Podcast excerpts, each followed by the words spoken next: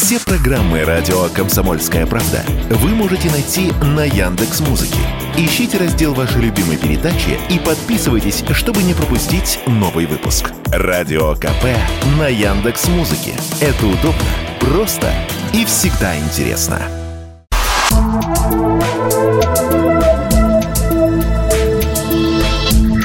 Просто космос. Всем привет! Здесь «Просто космос» и я, Баченина М. Современные технологии еще не позволяют колонизировать другие планеты.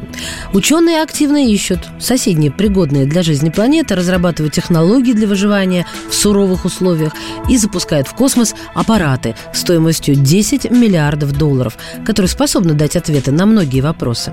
Безусловно, многим кажется, что найти второй дом нам, землянам, в обозримом будущем не получится. Но специалисты отмечают, Мол, в космосе предостаточно планет, на которых мы могли бы с комфортом жить. И сейчас я объясню, по каким признакам подбирают новый дом для нас с вами.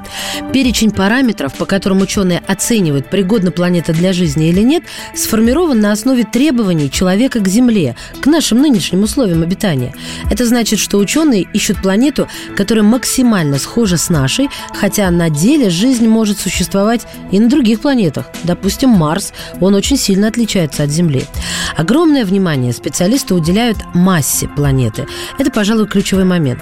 Если планета будет слишком мелкой, то у нее не будет достаточной силы притяжения для удержания атмосферы, различных химических веществ. Плюс из-за небольшой площади поверхности планета будет остывать, полностью уничтожая тектоническую активность.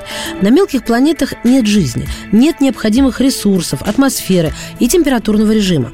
Но и на слишком больших космических объектах жить тоже не получится. Там нас просто раздавит сила притяжения.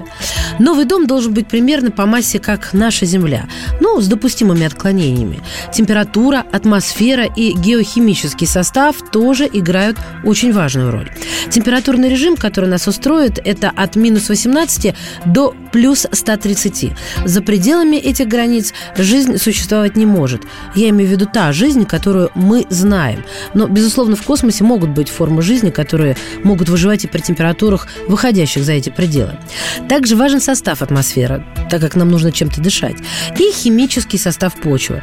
Например, биомасса Земли на 96% состоит из углерода, водорода, кислорода и азота. Поэтому новый дом для человечества должен выглядеть ну, примерно так же, иначе жизнь там зародиться не сможет.